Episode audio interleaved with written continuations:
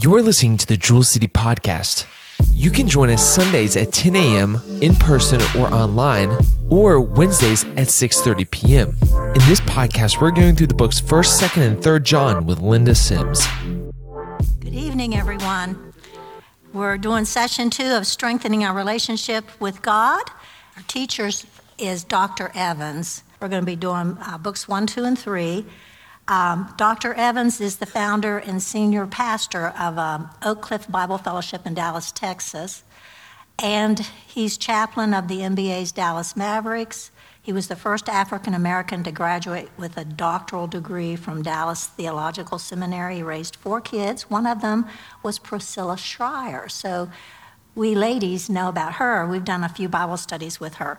And his wife, Lois, passed away. Um, I don't know, the past couple years anyway. So uh, he's a widower now, but uh, they have four adult children. He's done some teachings with them, but that's who our teacher is, and I'm facilitating his study. And we're going to be looking at 1 John chapter 2 tonight, verses 12 to 27. And here, uh, here's our opening question What's one of the craziest arguments you've ever gotten into with a family member? Yesterday, my grandchildren got in a fight over the remote. they, were, they were cleaning up their toys, and one of them wanted to pause it, and the other one wanted it to run. And they, so the, the girl, the nine year old, yanked it out of the seven year old's hand, and he was fit to be tied, and so was she. They were both in tears. They were both angry with each other and they didn't want to have anything to do with each other. and I, I can remember some arguments with siblings that kind of went that way when I was growing up. It took me a little while to work with them, you know, to, you, will you forgive me? Yeah, I'm sorry. And the little girl was just in tears. She was brokenhearted. The little boy couldn't remember what he did, and he shoved her. But, you know, it breaks relationship, doesn't it, when we have fights like that? So let's look at our scripture, starting in verse 12. I'm writing to you, little children, because your sins have been forgiven you for his name's sake. I'm writing to you, fathers, because you know him who has been from the beginning. I'm writing to you, young men, because you have overcome the evil one. I've written to you, children, because you know the Father. I've written to you, fathers, because you know him who has been from the beginning. I've written to you, young men, because you are strong, and the word of God abides in you, and you have overcome the evil one. Do not love the world nor the things of the world. If anyone loves the world, the love of the Father is not in him. For all that is in the world, the lust of the flesh and lust of the eyes and the boastful pride of life, is not from the Father, but is from the world. The world is passing away, and also its lust. Isn't that good news? But the one who does the will of God lives forever. Children, it is the last hour. And just as you heard that Antichrist is coming, even now many Antichrists have appeared. From this we know that it is the last hour. They went out from us, but they were not really of us. For if they had been of us, they would have remained with us. But they went out so that it would be shown that they are not of us. But you have an anointing from the Holy One, and you all know. I've not written to you because you do not know the truth, but because you do know it, and because no lie is of the truth. Who is the liar but the one who denies that Jesus is the Christ? This is the Antichrist, the one who denies the Father and the Son. Whoever denies the Son does not have the Father. The one who confesses the Son has the Father also. As for you, let that abide in you which you have heard from the beginning. If what you heard from the beginning abides in you, you also will abide in the Son and in the Father. This is the promise which He Himself made to us eternal life. These things I have written to you concerning those who are trying to deceive you.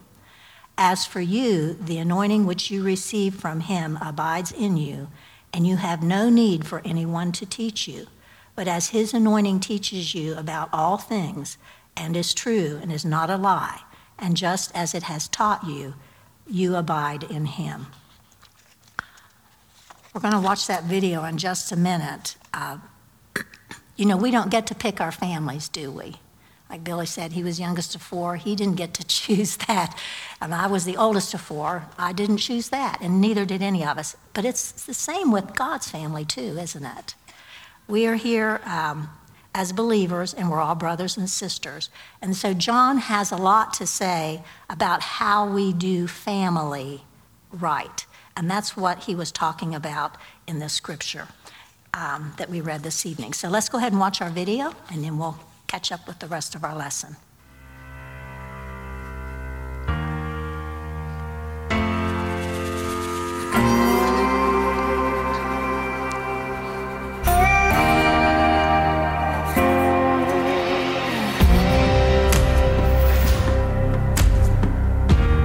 The Apostle John understands that fellowship with God is a family affair. That's why in chapter 2, he breaks down the family of God into spiritual development categories.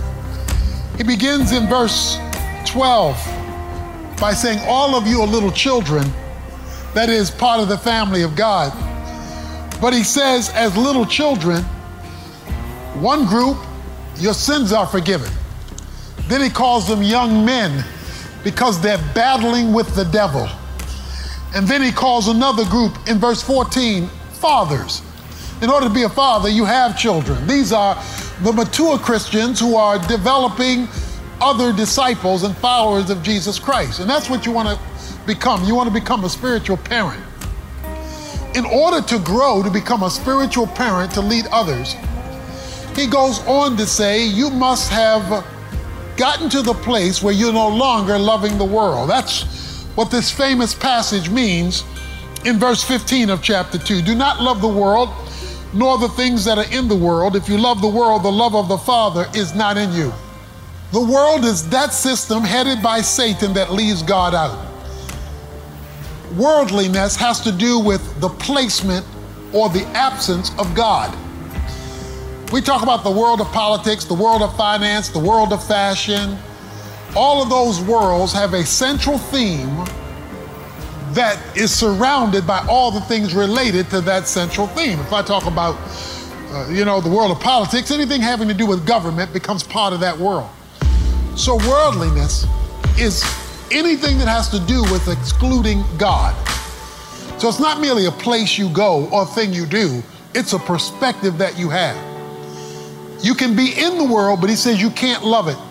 That is, you can't pursue its highest interest at the expense of your relationship with God. Because if you do, you lose the love of the Father.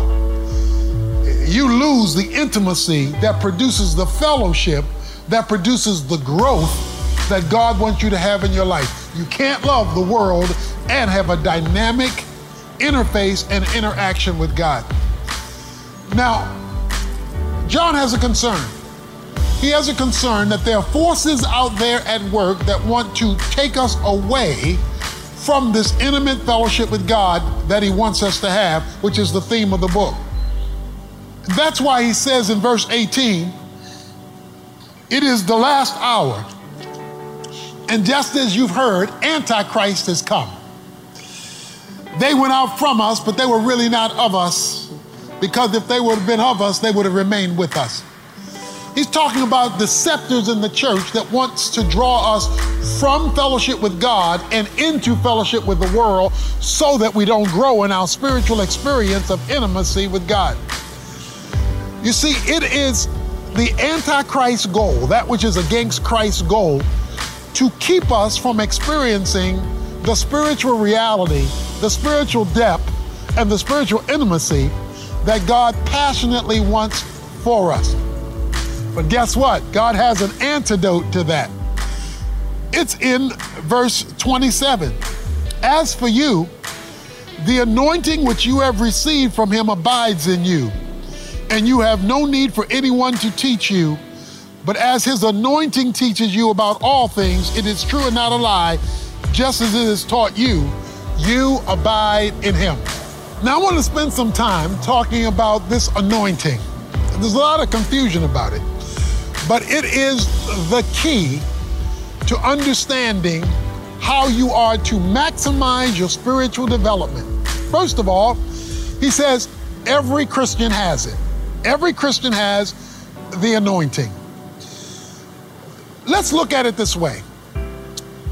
If you have uh, television in your home, that means that you have uh, some sort of dish or cabling that allows you to get a picture. It allows you to see on the screen something that's invisible made visible. That means you have a receiver. That receiver connects you through cable or through satellite to the picture that you want to see through the service that's providing uh, the programming. And when that receiver is on, you're able to take from another realm and see it made visual in your home on your screen so that you now see what is being made available to you. That is an illustration of the anointing. God has given every believer a receiver. That's the Holy Spirit. It is the Holy Spirit's job to pick up God's signals, to pick up that which is coming from heaven to you on earth for you to be able to understand not only God's point of view on a matter, but in understanding that, have it illuminated in your mind so that you can act on it and not be tricked by the devil or his minions, Antichrist. He says, You have the anointing. So powerful is this spiritual receiver, the Holy Spirit, that every believer has. It's so powerful that he says, You have no need for any man to teach you. What does he mean by that? Obviously, he's teaching them now by even writing the book of First John. What does he mean that you don't need any man to teach you? Well, remember, he's just talked about worldliness and he's just talked about the Antichrist. So he's not talking about you don't need any human teachers because then there would be no need for preachers, there'd be no need for pastors, there'd be no need for Sunday school teachers. We're told that God gives gifts to the church for the edification and building up of the saints. What he is saying is, when the anointing is on, when your receiver is kicking in and it's working, you don't need a perspective that disagrees with God to inform you. Because once you get God's perspective, you don't any longer need a human point of view to know how to live your life, to know how to experience God, to know how to see God at work in your life. You don't need any man that is any man in the world, any man outside of God's point of view, directing your thinking, your movement, and most importantly, your decision making, because you already have your own receiver. Let's put it this way you don't have to go watch television at somebody else's house when you got a receiver at your own house. When you got God's receiver kicked on, working in you, then you don't need the world to tell you how to live, and you don't need the Antichrist, who are the teachers of the world, instructing you how to live. Wow. Did you know that you had all that working for you? That's why he says in this same verse, you must abide in the anointing. To abide means to hang out somewhere. To abide means to loiter. To abide, the Greek word meno means to remain. So abiding means keep your receiver on. Don't turn it off. Don't don't uh, turn it off and go over here to the world and get a little something over there and then come back to God and get a little something over there. Because that's what a lot of people do. They come to church and get the receiver, then they go to the world and get something that contradicts the receiver. And so they are living in this back and forth experience. He says, remain in the abiding. Let's put it this way. Have you ever left dishes in the sink that had crust on them, uh, you know, food that had stayed on there for a while, and you're trying to scrub it and get it clean? Well, the simpler way to do that is to simply let the plate or the dish abide in the water, the hot water with suds in it. You just let it sit there. And if you let it hang out there long enough, it'll infiltrate that so that you can slide off the problem of the dirty dish rather than try to force it off yourself. When you abide in the anointing, when you're hanging out with God's point of view, looking to the Holy Spirit through the truth of God's word to bring clarity and growth in your life, you will find Him sliding things off of your life, off of the plate of your existence that don't belong there, rather than you trying to force it and make it happen because you are in the abiding. You won't have to force a picture from heaven to earth in your life. God will slide it into your being because you're hanging out with Him. Your spiritual maturity from a baby Christian to a teenage Christian to a father where you're developing other people, well, guess what? God has situated your Christian experience so that that can happen through the connectedness of the relationship. You know, I like drinking hot tea. There are a couple ways you can drink hot tea. Some people are dippers. They go up and down, up and down, up and down. Then they put the tea bag on the spoon, then they wrap a string around the tea bag that's on the spoon, then they take the finger and they push it down on the tea bag that's on the spoon in order to get the water to be changed. Well, I'm not a dipper, I'm an abider. I just drop my tea bag in the hot water and I just let it hang out there. I don't go through all that work of pushing down, wrapping, and all of that. No, I just let it hang out there. And if I just let it hang out there, I watch the water be transformed right in front of my eyes. It's transformed right there as I look at it simply by letting it hang out in the right environment. You abide with God in His truth and not love the world, you won't have to try to grow. You will grow just because your soul is being fed through the satellite dish that every believer has. It's called the anointing. So let's move. Let's don't stay babies. Uh, let's grow through those teenage years. Yep, there's struggles in that time. But then let's move to spiritual parenting where you're bringing other folk along because you've been hanging out in the anointing.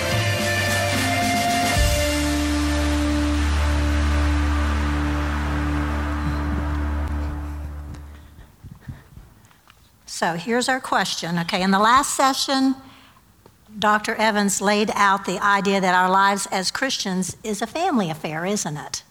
We relate to God and to each other much like a family does. But just like a family can live side by side and not really have fellowship with each other, so too can believers. So here's the question Has your, in light of his teaching, has your view of your relationship to God and to other believers changed? And if so, how? I think um, for me, I mean, sometimes I don't connect the dots real fast. and just like he said, sometimes in a family you can be in relationship and really not enjoy the fellowship. I, I think I really hadn't thought a lot about that. So that's probably how it's changed. That, that this, this chapter is really talking about us having a strong relationship with the Lord and each other and, and ways to do that. So that's how it's changed for me. Okay, we're going to read these couple verses here. We're just going to read these three verses. I'm writing to you, little children, because your sins have been forgiven you for his name's sake. I'm writing to you, fathers, because you know him who has been from the beginning. I'm writing to you, young men, because you have overcome the evil one. I've written to you, children, because you know the Father. I have written to you, fathers, because you know him who has been from the beginning. I've written to you, young men, because you are strong, and the word of God abides in you, and you, you have overcome the evil one. So, how did Tony describe what's going on in verses 12 to 14? He's talking about us at various uh, maturity levels in a family. And we are growing, aren't we? When we come to the Lord, we're not, we've, we're, we're on a journey where we're learning and we're growing in a relationship with Him. So in verse 12, who is John addressing? We as believers, and I heard someone say children. Both answers are correct. They are. It's every one of us. If we believe in Jesus, that's who he's addressing. Why does he call them little children? So I know my son and daughter in law have four children. There's a five month old and there's a nine year old, and they're all children. But they're, I mean, the baby's, he's just learning to giggle. And the others, we don't get excited when they giggle, but we do when he does, because they're different places, and we are too. But we're all children. What unifies the believers? to whom John is writing? Jesus. We're all forgiven of our sins because we've received Jesus. He, he paid the penalty for my sins and your sins. Every one of us. That's the same thing that's happened to every single one of us. So, in the beginning, let me see here. Before John addresses believers of various maturity levels, he sets the most basic family relationship of all. We're brothers and we're sisters. We're the children of God who, through the death, burial, and resurrection of Jesus, his firstborn, he's brought people of all kinds together in one big family. If you're a follower of Jesus, you're a child of God. So let's look a little bit about the family of God. Try to get, I'm trying, there are so many slides tonight. I'm going to try to get us through it all. Uh, this is Matthew 12, verses 46 to 50. Then there, you can see the verses. While he was still speaking to the crowd, behold, his mother and brothers were standing outside seeking to speak to him. Someone said to him, Behold, your mother and your brothers are standing outside seeking to speak to you. But Jesus answered the one who was telling him and said, Behold, my, my mother and my brothers. And stretching out his hand toward his disciples, he said, Behold, my mother and my brothers. For whoever does the will of my Father who is in heaven, he is my brother and sister and mother. According to Jesus, who are his brothers and sisters? The ones who do the will of the Father, yeah. Whoever does the will of the Father, who's, who's his child, doing what he does. Here's more. If your brother sins, we, we operated by this, Matthew 18 at our school. If your brother sins, go and show him his fault in private.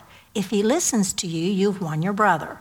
But if he does not listen to you, take one or two more with you, so that by the mouth of two or three witnesses every fact may be confirmed. If he refuses to listen to them, tell it to the church. And if he refuses to listen even to the church, let him be to you as a Gentile and a tax collector. Truly I say to you, whatever you bind on earth shall have been bound in heaven, and whatever you loose on earth shall have been loosed in heaven. Again, I say to you that if two of you agree on earth about anything that they may ask, it shall be done for them by my Father who is in heaven. For where two or three have gathered together in my name, I am there in their midst. Then Peter came and said to him, Lord, how often shall my brother sin against me and I forgive him? Up to seven times? Jesus said to him, I do not say to you up to seven times, but to 70 times seven. For this reason, the kingdom of heaven may be compared to a king who wished to settle accounts with his slaves. When he had begun to settle them, one who owed him 10,000 talents was brought to him.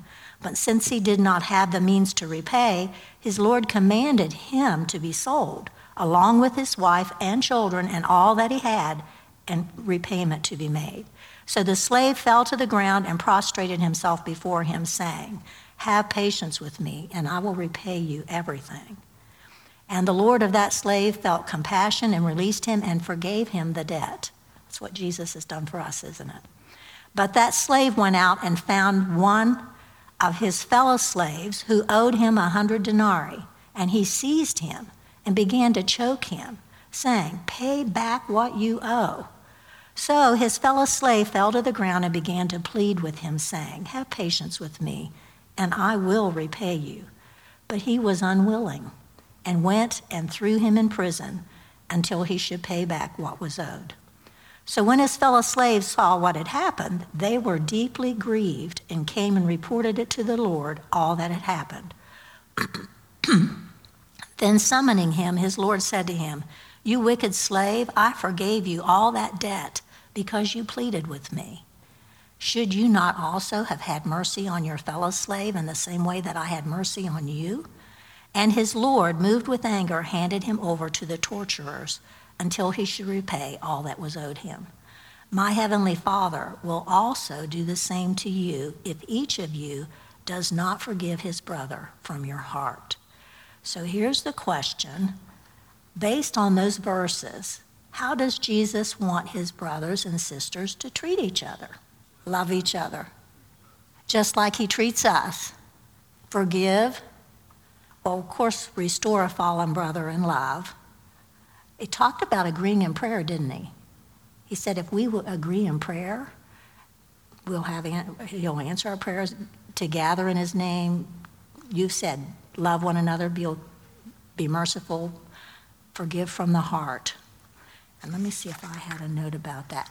Oh, and that Matthew 18, where it says, um, if he doesn't listen to you, you go to two or three witnesses, and if he doesn't listen to them, you take it to the church.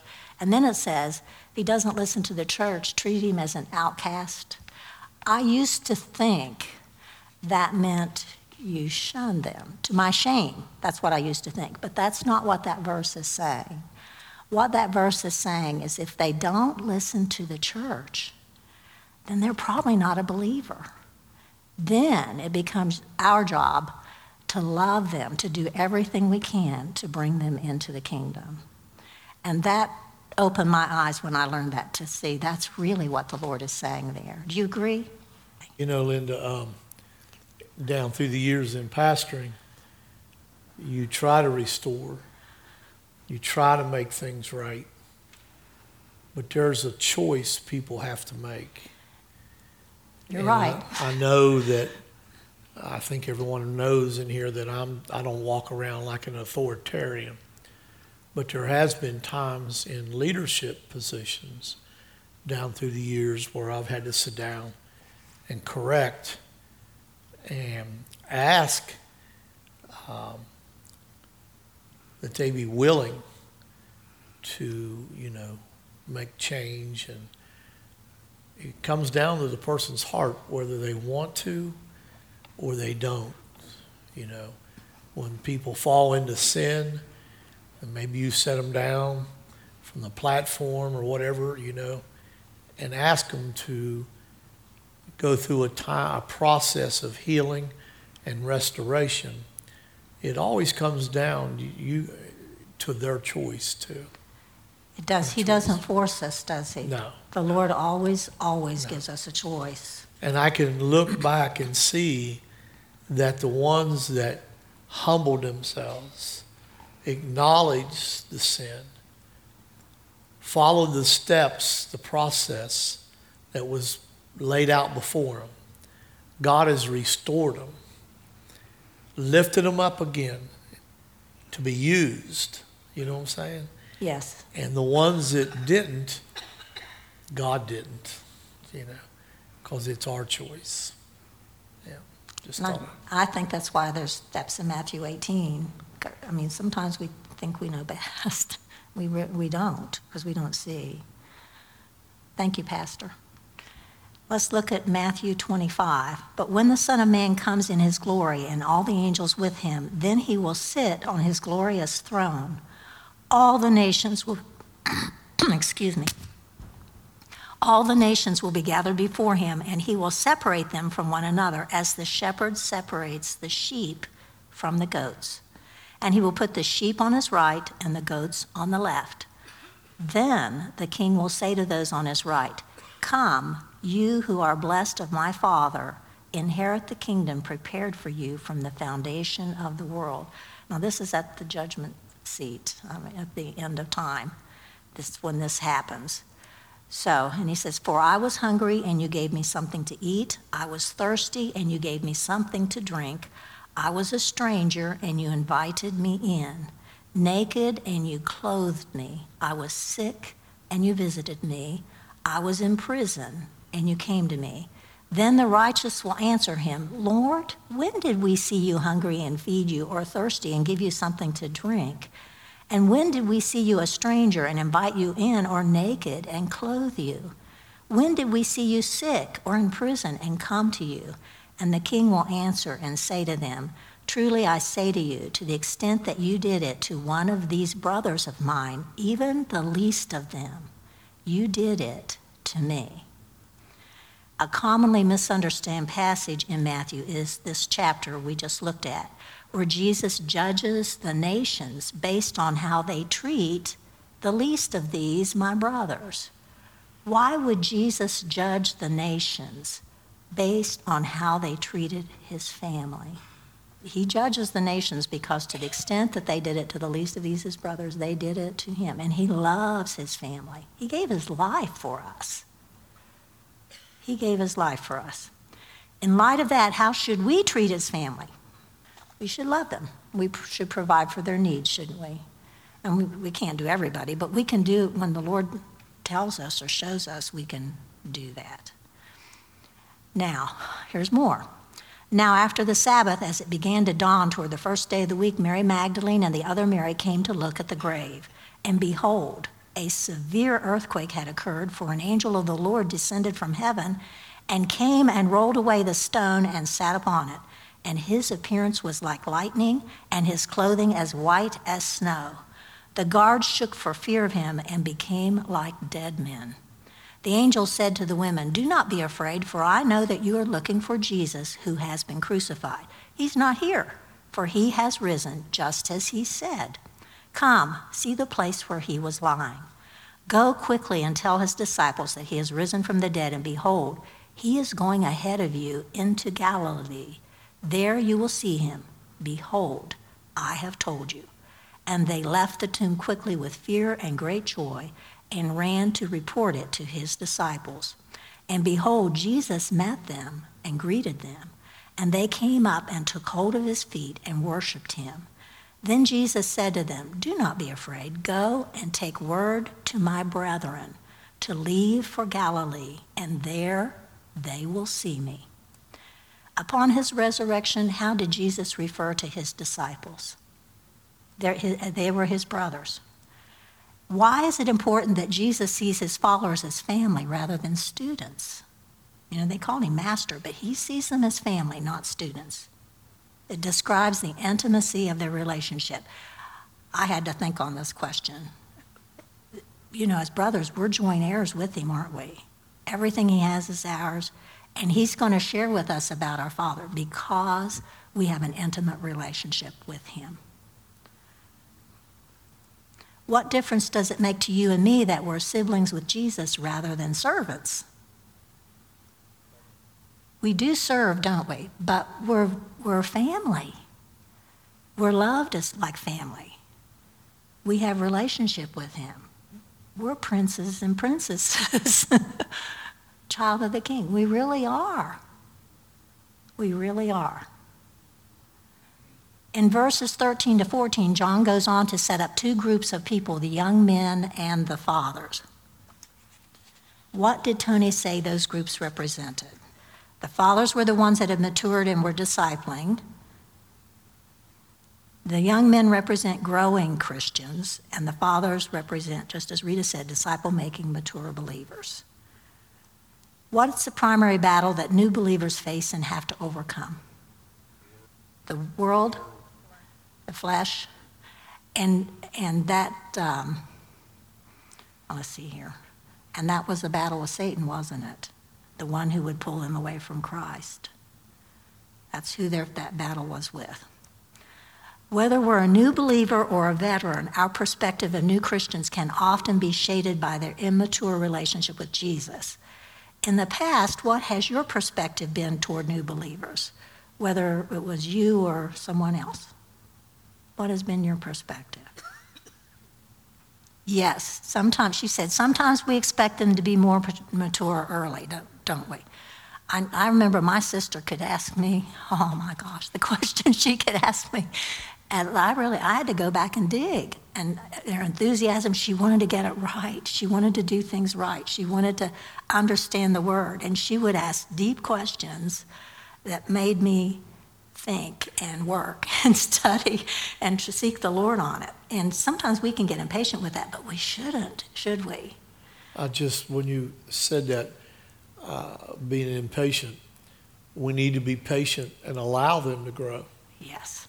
And not expect them to be mature the very moment they come to Christ because it's a process. They're baby Christians. You, yeah, you don't grow overnight. No. We need to let the allow the Holy Spirit to grow them and not expect too much of them. They've they're hungry they might, they might have things mixed up a little or out of balance sometimes, but that's part of the growing process. That's how we learn. Our perspectives as we grow, even as we become more mature, our perspectives are going to change as we grow, aren't they? That's what he was saying. And we should expect to be growing. Even as we mature in the Lord, He's going to grow and change us and show us new things and keep, you know, what does it say? He'll continue that work until the day He takes us home. Does John's commendation of young believers change the way you might think about a, new Christian? And we, I think we've talked about that. Here's what, um, and he said this it can be tempting to be critical of their lack of knowledge or stumbling faith. That's what we've all been saying. But they have overcome the greatest battle through Jesus Christ when they came to the Lord. They've overcome it. They start off in victory over Satan. The moment they receive Jesus, they've just overcome the greatest battle. We don't want to lose sight of that. Yes, there's a lot of growing, but boy, they've done a, they've done a huge thing. They've, they've accomplished so much already. And they bring energy and excitement. Sometimes we lose sight of where we came from and kind of grow lukewarm.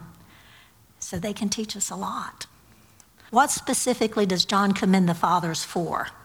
I think that's in verses 15 to 17. I'll put it up. They know God. They're know, they know God. That's what he commends them for. Um, intimate friendship. They have intimate friendship with the Father. Okay, let's look at these. Do not love the world nor the things in the world. If anyone loves the world, the love of the Father is not in him. For all that is in the world, the lust of the flesh and the lust of the eyes and the boastful pride of life, is not from the Father, but it's from the world.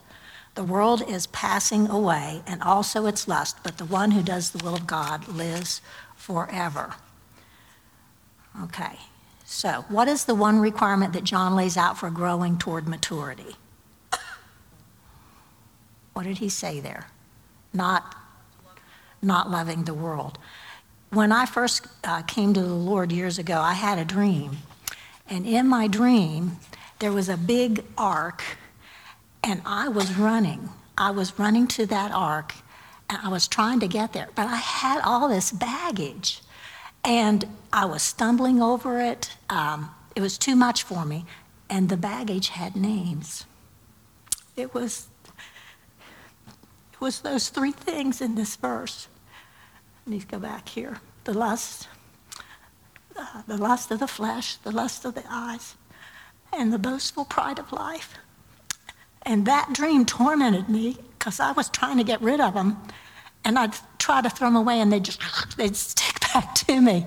And so I finally went forward in a church service and asked a mature father in the Lord to, and told him I was so struggling with that dream. And they prayed with me. And so, just like we learned last week, Jesus is the advocate for us in prayer. And um, me trying to, my inability to get rid of those things of the world. I, need, I needed last week's lesson then, but, but just was a matter of me confessing. And the Holy Spirit's so patient and He's so gentle. And I'm going to tell you, I'm still getting rid of those things, but the dream doesn't torment, torment me like it did because I was really struggling with that. I just needed to be honest with the Lord, and I was and he's working on me, and he's still working on me. And, and I'm glad I belong to him. So it's not loving the world. How did Tony define the world or worldliness? Excluding God. Anything that has to do with excluding God or any sphere where he's not welcome. What areas would you say the world carries influence today? Does the world carry any influence today? What area does it uh, exactly. I, th- I thought of a few. I mean, our, what we buy, our government, uh, what we see on this, what we see on the TV, in our schools, in our churches, even in our churches, our relationships, our work, employment, how we dress. I mean, it's, it's everywhere. How have you seen this either or choice play out in your life, the, cho- the world or, you know, have you seen it? You had a struggle with it? Or what about in our relationships or our walk with God? Has it affected us in any way? If I don't spend time with the Lord in the morning, some of you may find this hard to believe, others of you won't. I am mean and cranky. I really am. And it shows up, and he's nodding his head. He knows I am mean and cranky. And um, I'm out of fellowship with him, and it shows up. It just does. Uh, someone said one week, W E E K, without the Lord makes one week, W E A K. Oh, I, I see it a lot sooner than that, in a matter of hours. Billy, the world does, it does crowd in. I know my, some of my choices have not been the best. I, I'll choose entertainment over time with him, maybe a movie sometimes. Now, there's not anything wrong with the movie, but if the Lord's telling you, i come away and talk with me, you need to choose, choose him. Or fasting. Uh, I'll fast eventually, but it takes me a while to work my way up to, to giving up that food.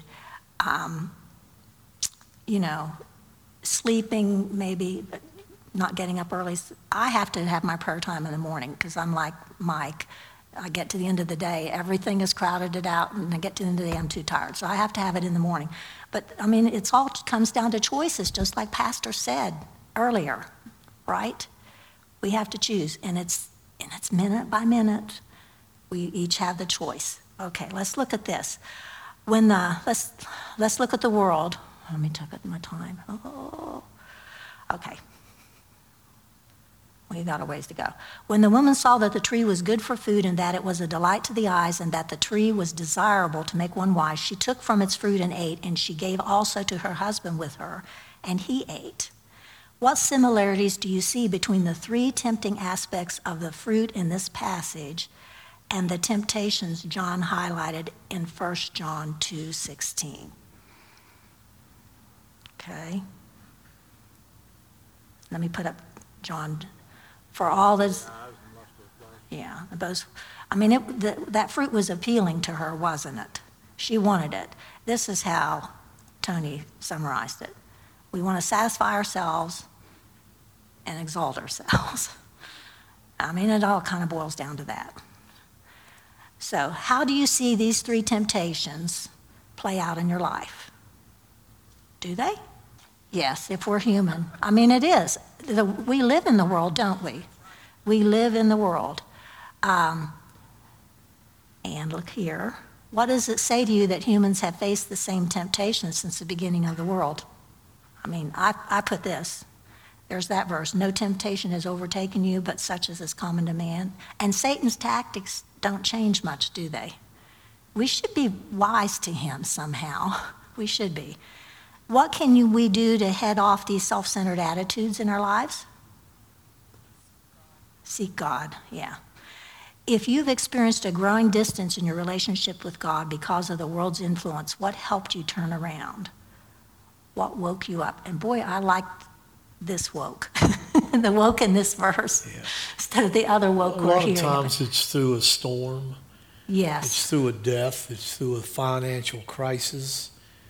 Um, it's not always, but when I see people, I can see people come through the door and hadn't been here in three or four years, and I know they're in trouble.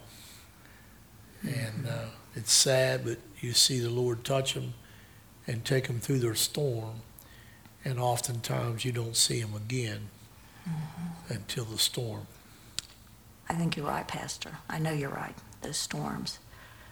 What might you say to someone facing a similar temptation to love the things that hate God? Yeah. She said, Those are temporal things. Focus on the eternal, the things that are going to last. So let's think back to Tony's words about spiritual parents. Why would not loving the world be key to our ability to disciple new believers? Why would not loving the world be key to our ability to disciple new believers. It's a distraction. It's a distraction for sure. Discipleship involves belonging to the Lord, forsaking the world. And I wouldn't be too effective in teaching someone to do that if I'm not doing it myself, right? What does the tension of being in the world but not loving the world look like in your life? Where do you feel the most pull? Yeah, it, there's a lot of it around in the world. It's, it's bad enough that we face the internal temptation to love the world, but John continued in his letters by highlighting yet another threat to our fellowship with God and those were the Antichrist. That's the next slide. What's helped you better love God while living in the world? For me, it's fellowship with you all. It really is. Studying God's Word.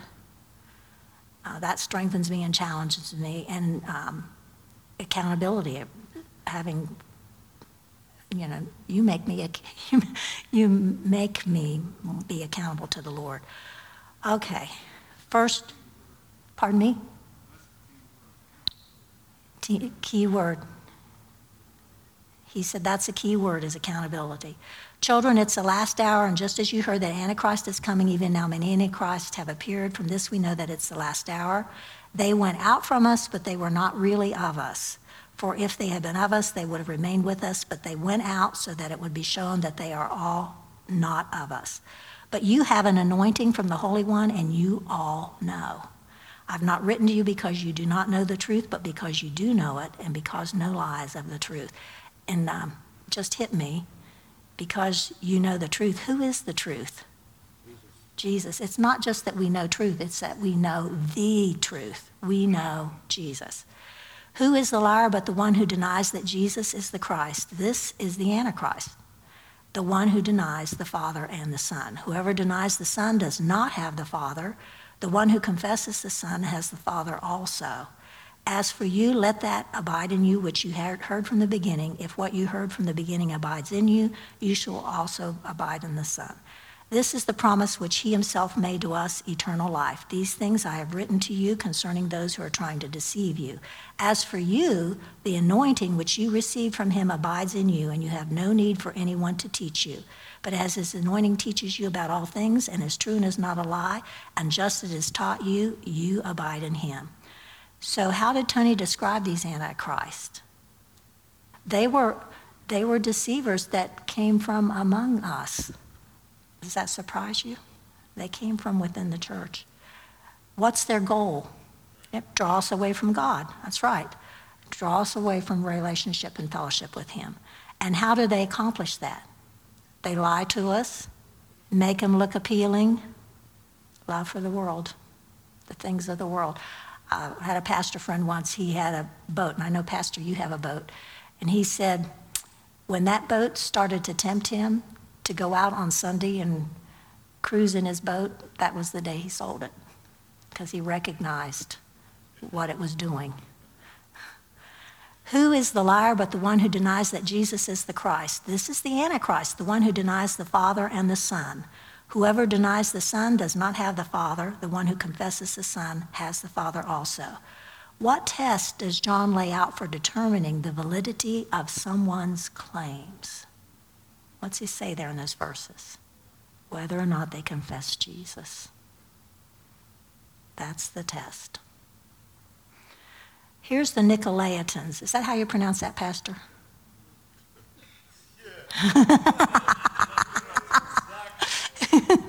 okay, they promoted a kind of hedonism, and they taught that, among other things, if God gives us all the grace in the world, we can and we should live to satisfy every desire our bodies might have.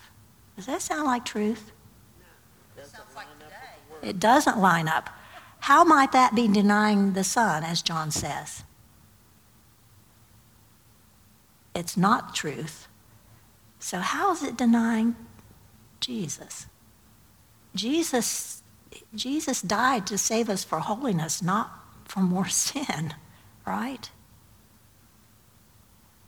So that there's the lie in that belief. Here's another one, the Gnostics. They believe that Jesus never came to the earth in the flesh. He was simply a man and dwelt with Christ's Spirit. How's that not true? How does that deny Jesus? If he wasn't the God man, we're not saved from our sins, are we? We are not. So there, there's two. Are there other errors in the popular Christian culture today? There are. I'm putting up two of them churchianity. And here's another one. And this one, this was in the event uh, from uh, Billy Graham Evangelistic Association. How many saw this? Progressive Christianity can lead you straight to hell. There's, here's a little bit about both of these. Churchianity. Rather than Christianity being a relationship with God by which a disciple is joined to Christ, follows him, and becomes more and more like him, here's what many modern younger evangelicals believe. They, they kind of they have a it's a moralistic faith. It's related to just being good. I'll be good. It's therapeutic. It makes me feel happy. Uh, their Christianity is a form of therapy. And it's deism. God is vague, but he's unreachable. He exists, he created the world, he defines our general moral order, but he's not particularly personally involved in one's affairs, especially the ones they don't want him to have him involved in. But we have a lot of young, young people that this is how they're operating. Here's progressive Christianity, and I got this information from this. It's a willingness to redefine, re examine, and ultimately reject core historic doctrines of the Christian faith. It interprets the Bible through the lens of culture. It does not critique the culture through the lens of the Bible. It aligns with current cultural norms regarding same sex marriage and abortion. It embraces a gospel centering around universal salvation and social justice rather than personal salvation, sin, and redemption.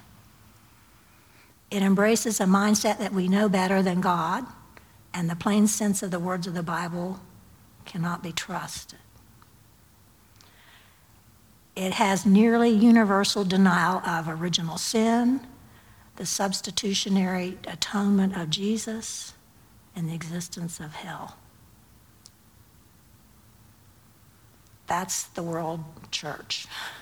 That's developing. I saw, um, it was, uh, let me see, was someone from the Muslim faith, a Catholic Pope, and it was a born again Christian. And they were all saying you didn't have to receive Christ, you just had to be good.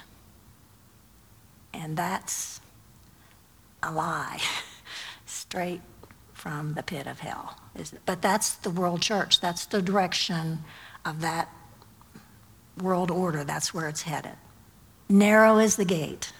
So there, there were a few other philosophies out there. Uh, I put up any works-based religion, and uh, some of those, and I, I, I have three sisters. Two are born again, and one is not. She believes in this. She believes in working her way to heaven, reincarnation. That she's going to keep coming back till she gets it right. And that is a lie from the pit of hell. And of course, evolution is another one. I mean, it's, it's uh, a lie. So, in this session, Tony hones in on John's answer to the problem of deceivers in the church. I see you checking your, I'm trying, Jim. he tells us we have a special anointing, don't we? We have the Holy Spirit. And when I put up those things, didn't your spirit go, didn't, your, didn't it just kind of turn over? Because you knew it wasn't true. That's the Holy Spirit talking to us. We have a special anointing. And who has this anointing? Just pastor? every believer, every Christian, every true Christian. And how did Tony describe that anointing? He said it was a receiver, didn't he? uh, to pick up the signals from God. In your experience, has, how has the Holy Spirit helped you discern the truth? I, I put up a few scriptures. He brings to remembrance the Word of God to us. You've been talking, and all of a sudden you, a scripture comes to mind. That's the Holy Spirit. There's the witness of the Spirit. You're just like you saw some of those beliefs that are not Christian. Your spirit didn't your spirit didn't agree. and then there's the peace that comes from his presence. What worldly teachers compete with God's voice in your life? Are there any? I had a professor in college. She had been, I, this was when I was working on my master's degree, just um, 12 years ago. I don't know, maybe a little longer than that. She had been a Catholic nun, and she stood in front of the class and she said that Jesus was a moral man, but that he, he wasn't God. And I, I raised my hand and I said, "You can go to any of these other people and you'll see their grave, but you won't, you won't find his because he rose from the dead." And she said, "How do you know that?" And I said, "Well, he's not in his, he's not in the grave, and the Bible tells us." And she looked straight at me and said, "The Bible lied." She had been a Catholic nun. This is what our kids are hearing. This is what our kids are hearing. So those are some of them how might or how has the Holy Spirit combated the worldly ideas that compete with God's truth in your life? How does He combat those? Soaking Him in. It's important to spend time with Him, isn't it? He teaches us all things from His Word. He does teach us. He prompts us to speak. He gives us words to say. When I was, um, I took a, a class, uh, it was called Rare Cats, and my, my background is biology and science. And so I, I took these graduate level classes and I went to Green Bank in the summertime and did the operated 40 uh, foot radio telescope. And I had my little sign, Linda Sims, Heritage Christian School, minding my own business, sitting at the lunch table. And some of the other, they were teachers, public school teachers, and some of them said to me, Hey, Linda, how do you handle evolution in the Christian school? Now, I didn't ask for that question. I'm sitting there eating, minding my own business. And I said, Well, we teach it. Now, I'm, I'm ashamed to tell you, I think there's some pride in my response, so, but I'm going to tell you, we teach it, we just teach what's wrong with it. that went over like a lead balloon. And so they talked to me about, well, how can you you know, um, how, how do you explain the age of the earth? And I said, well, some people think that maybe God created the world with the appearance of age. The response, well, I can't believe God would do that. He, that would be so mean for him to do that. I heard myself say, well, it's in the Bible. And I'm thinking, it's in the Bible? What are you saying? Where in the world is that in the Bible? Why in the world did you say that, Linda? And they said, What do you mean? I heard my words. Adam was one day old, and he was an adult man. That room went quiet. I had never thought of that. The Holy Spirit gave me words when I didn't, I didn't even have that knowledge or had never thought of that. He, he will do that for every one of us. Okay, how does it change your picture? I know we're late. I'm almost done. How does it change your picture of the Christian life knowing that God will grow you through the presence of His Holy Spirit? And I put up some ideas. Do you picture yourself as resting in His hands? How about this? How about do you picture yourself as being on His potter's wheel? You know, in Isaiah, he was, or maybe this one, a chick under His wings. Or this one Are you running your race arm in arm with the Holy Spirit? This one came from my husband.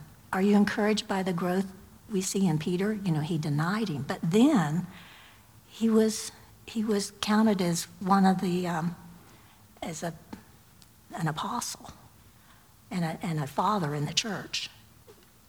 Do any of you have any of those pictures of yourself? or a different one? As for you, the anointing which you receive from him abides in you, and you have no need for anyone to teach you. But as his anointing teaches you about all things and is true and is not a lie, and just as it has taught you, you abide in him. What does John challenge us to do?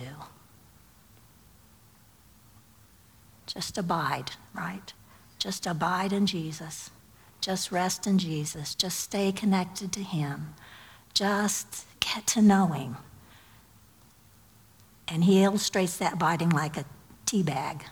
Remember steeping, just soaking him in? So, peek at the Greek, let's see, means to remain or stay. Does not mean we have to work hard. It's permanent. It's like residing in a home. Um, and it goes on to there's that verse, we saw that. Ask what does abiding look like for you? What disciplines? Here's different disciplines we could do. Fellowship, all of those, any of those. And I think a lot of us are doing those.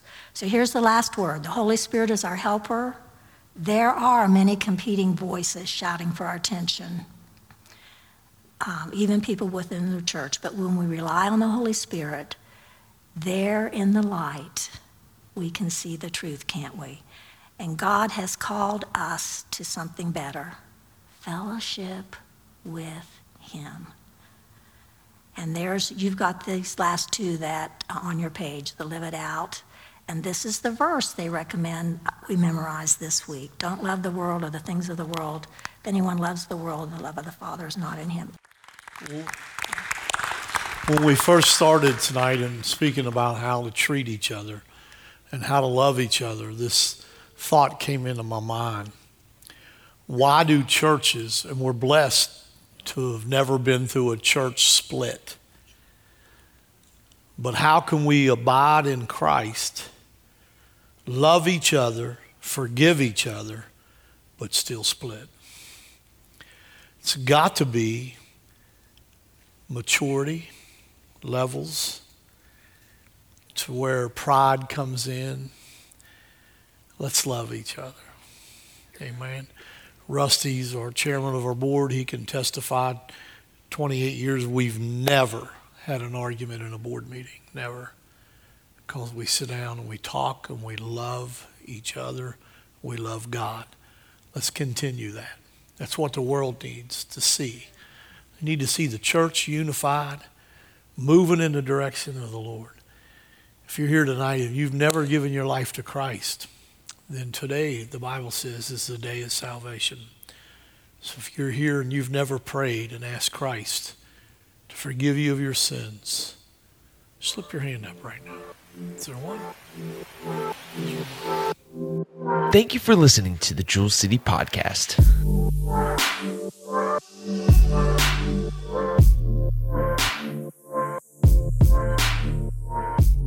Thank you.